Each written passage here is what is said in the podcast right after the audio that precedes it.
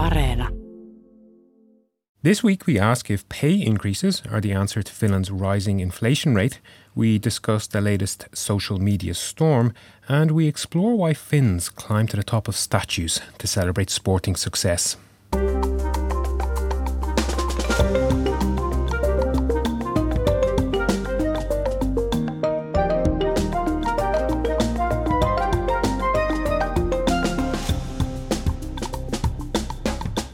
Hello and welcome to All Points North, the podcast that always feeds our guests. I'm Ronan Browne. And I'm Veronica Kontopoulou. We have lots to discuss on this week's show. But first, Ronan, what was the big news story for you this week? Well, obviously, there's no getting away from Finland winning the Ice Hockey World Championship. It was the fourth time they'd won it, and it was the first time ever in Finland. But the win and the celebrations of the win led to a lot of debate about how and where people celebrate sporting success in this country. But more on that later. How about you? Well, for me, stories about the Finnish and global economy have been very prominent over the past week. For example, we've covered the deal agreed by EU leaders to block more than two thirds of Russian oil coming into the European Union and the potential fallout from that decision. Yeah, and we have also reported that queues for food aid in Finland are lengthening, despite the fact that employment has risen to record levels. This is because inflation is pushing up prices and in turn causing problems for households as they do not have enough income to cover expenses. One of the most read stories on the Yle News website this week included a proposal by top economist, that's Patrizio Laina of Trade Union Confederation STTK, that wages need to rise by roughly 5% this year. He said this pay bump was needed in order for wage earners' purchasing power to remain on a par with the rising rate of inflation. And this was just as we learned that the inflation rate in the Eurozone climbed to a record 8.1% during the month of May. And we are already starting to see the effects of this inflation spike in Finland. Last week, we learned that real earnings fell by almost 3% between January and March this year, marking the steepest collapse in the wage metric so far this century.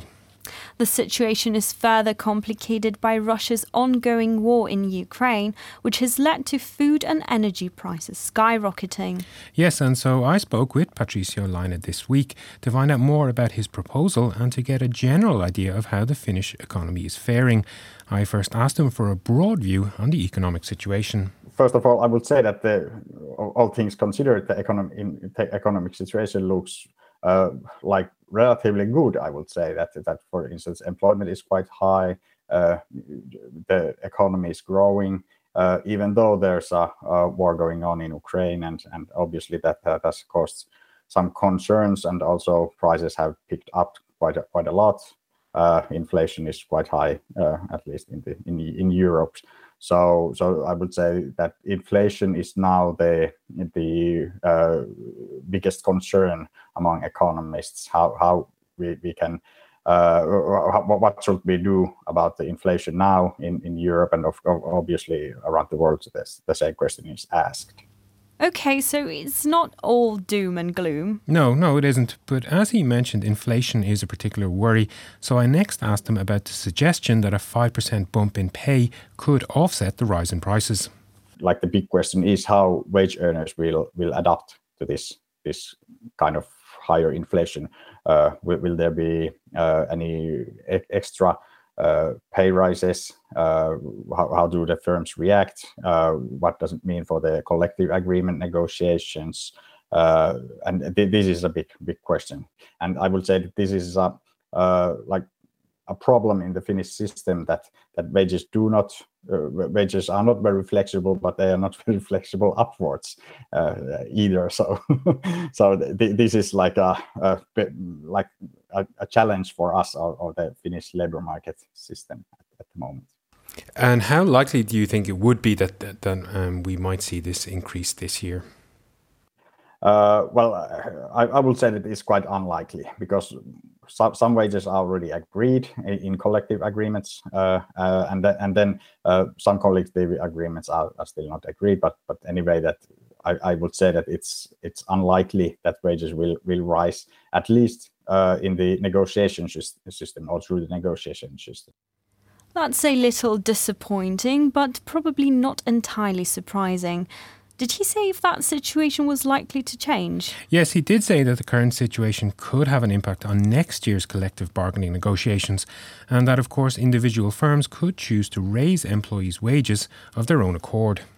What about other measures to tackle the rising rate of inflation? Are there any other possible solutions? Well, yeah, I did ask him about that too, and he said there are a number of things that companies, authorities, and even the government can do to help alleviate the situation. Uh, well, at, at, least what firms could do is that I, I, would say that we need some kind of uh, price moderation here. Usually we talk about uh, wage moderation, uh, but but I would say that this this time uh, we will need some type of uh, wage, price moderation, and and this means that that firms should not raise the prices when when their costs go up at, at, least not at the at the same rate because th- this is obviously something that will also uh, feed up this uh, well potential of of wage wage uh, price spiral. So th- th- this is something that we need to avoid. And of course the government can create some incentives there. There, there might be some some type type of uh, taxing of of extra profits uh, or then some kinds of ceilings on on prices or, or something like, like this so there's a variety of things that that the government can do and that was Patrizio Laina, Chief Economist at Trade Union Confederation STTK.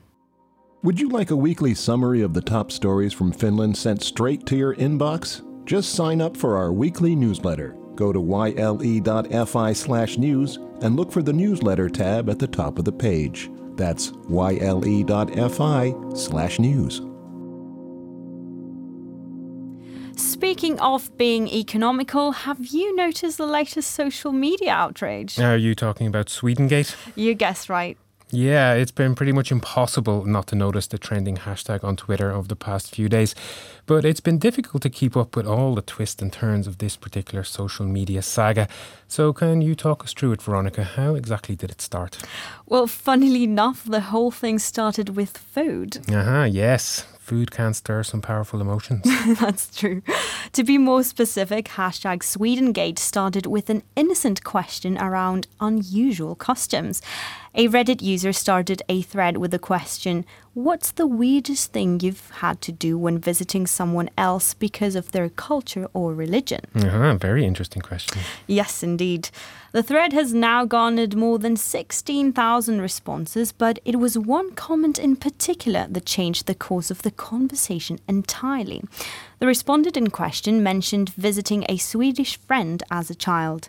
The Reddit user writes, while we were playing in his room, his mum yelled that dinner was ready. And check this, he told me to wait, wait written in capital letters, in his room while they ate. Mm, okay, yes, I can kind of understand why some might think that was a bit strange. Yes, and indeed many users did. Uh, one Redditor even replied, In Spain, I think you can call the police if that happens. But the discussion soon shifted over to Twitter, where it became about much more than just an unwillingness to share food. Some users took the debate as an opportunity to bring up certain aspects of Swedish history and mentioned that some Swedish desserts include the N word in their name. Yeah, and from what I've seen, the trending of the hashtag has been somewhat harmful to Sweden's public image, with many accounts criticizing the country and saying it is far from the progressive nation that it presents itself to be. One tweet sums this up by saying, I can't believe Reddit and Twitter have changed the entire outlook of how people look at Sweden.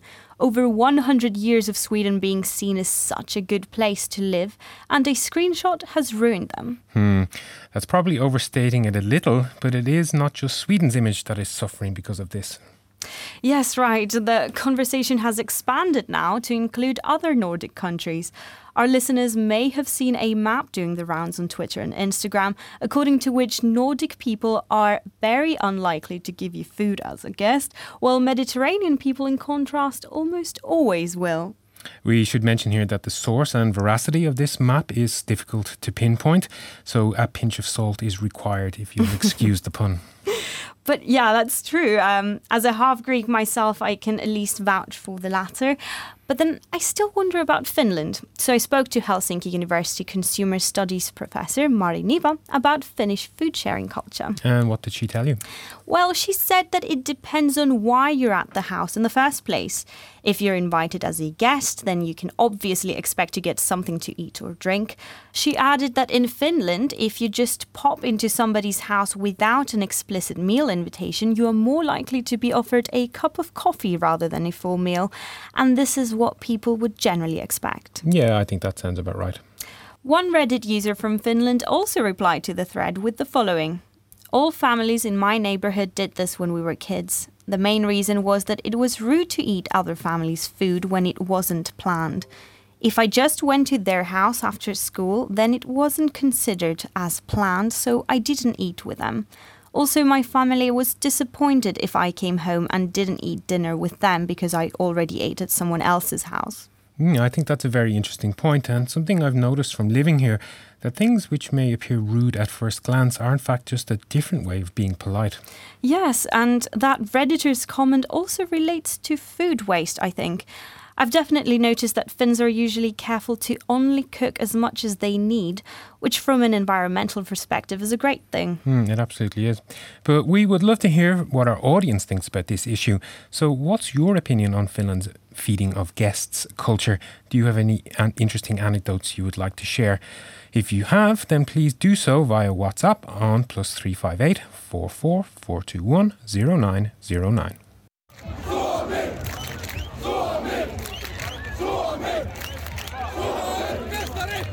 So, as we mentioned at the top of the show, Finland's men's ice hockey team won the World Championship this week. And that's not all. They actually won it in Tampere, the first ever title won on home ice.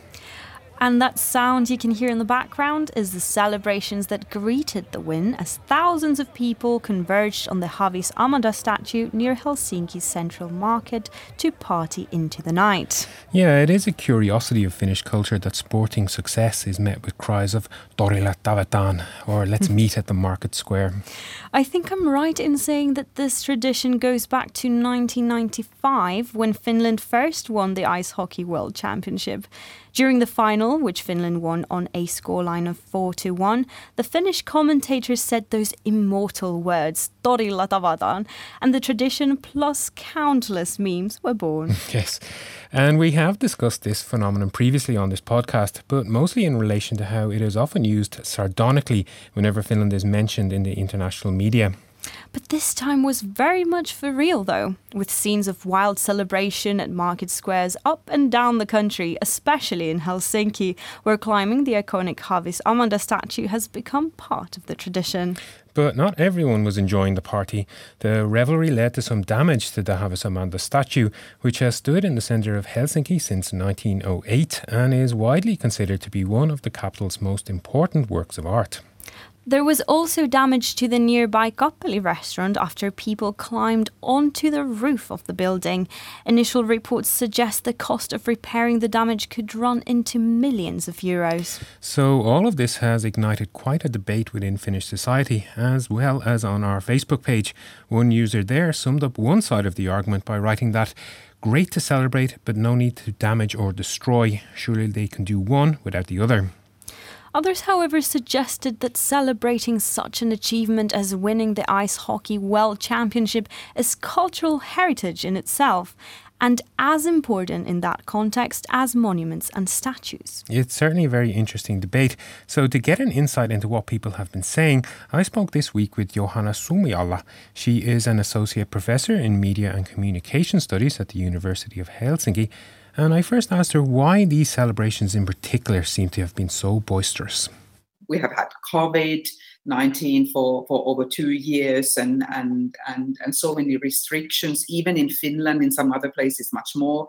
But still, like, you know, the, the, the people haven't been. Uh, uh, able to meet in, in, in, in, huge groups and also these um, these uh, um, like um, sports that you uh, that, that it has been limited or even i mean people you know they, they, they, have been playing without audience. So and and then i also think that the war in ukraine and that this has been like very um, uh, difficult time in in many ways. Uh, so maybe there was some pressure to kind of burst it. You, you need to burst it out and and and and, and then get loose because people have been living living in, in in in this kind of a condition for for for so long. So I don't know. That might be one of the explanations. I think for me, as a foreigner living here, often the most curious aspect of these celebrations is that they tend to turn that stereotype of the shy, reserved Finn completely on its head. yeah, that's true. And it seems that for some, these celebrations are also a way to blow off some steam. Yes. So I also asked Johanna Sumiala about this cultural anomaly. I mean, there are different aspects. On one hand, um, we have this narrative of of, of Finnish people being uh, quite uh, obedient, meaning like uh, following. Uh, it's important to follow rules, and and it is perhaps one of the reasons why this society functions quite well because people follow rules and uh, and you yeah and, and want to be uh, surrounded by rules because it, it makes you feel more secure that that there's a there's a society and a state and and uh, that um, uh, tells you what to do and and how to behave. And we do that quite well i think in, in terms of following following those rules. But then there is this other side and this kind of a wild side. And and and i think that this is a there's a kind of a balance between the two and um, yeah, so uh, maybe this could be one of the explanations. But it seems that ice hockey has a very special place and, and role in in in this uh, know in these uh, celebrations and and and having this power to to bring people together to, to celebrate, which is also interesting. And that was Johanna Sumiala, an associate professor in media and communication studies at the University of Helsinki. Is it roundup time, Ronan? Yes, it is. And first up, Russian authorities have blocked access to some parts of the Yle website, including Yle News in English. The Russian agency responsible for monitoring and controlling media has restricted access to several international news websites since the invasion of Ukraine in late February. Meanwhile, EU leaders have agreed a deal that will see more than two thirds of Russian oil prohibited from entering the European Union. Finland's Prime Minister Sanna Marin welcomed the move as a significant step forward. And Turkey's opposition to Finland and Sweden's NATO membership application still stands strong despite talks, with news agency Reuters estimating that a resolution was unlikely before the next NATO summit at the end of this month. And staying with NATO news, four warships from the US, Germany, and France visited Helsinki this week as a part of a military exercise, but also as a sign of support for Finland's application for membership of the alliance submitted on May 18th. In health news, Finland reported its first two cases of the monkeypox virus over the past week. Both cases were confirmed by the Helsinki and Uusimaa Hospital District, who added that the patients were infected while on trips abroad. The Helsinki District Court has handed down lengthy prison sentences to two rappers that are also suspected leaders of a street gang connected to violent incidents in the Helsinki metropolitan region. The sentences amounted to 9 and 10 years in prison. And staying with crime, dozens of people involved in crime groups are seeking to take advantage of prison staff's shortages and land jobs inside prisons as guards. That's according to a report this week by Turku based Turun Sanomat. And in a bid to address long delays and attract top talent, the government is fast tracking resident permits for highly qualified workers and entrepreneurs. Applicants who meet the criteria might be able to get a permit within 14 days, a process which can usually take up to two months. And in political news, Yleisradio's monthly poll of voter sentiment revealed near record support for the National Coalition Party, with its popularity soaring to nearly 26%. Prime Minister Sanna Marin's Social Democratic Party, meanwhile, came in second at almost 19%. And finally, 17 year olds in Finland may soon be able to get behind the wheel if their parents let them. The government is planning to make it possible for all 17 year olds to get their license, as a legal loophole has already allowed thousands to drive before their 18th birthday. That's more or less all we have time for today. But before we go, Veronica, how's your weekend looking? Well, the weather forecast is looking rather promising this weekend, especially on Sunday, so I might even hit the beach. Who knows? but knowing Finnish weather, I do have a backup plan though. Very good, very wise. What is the backup plan? Areena is streaming a very British scandal featuring one of my favourite actresses, Claire Foy.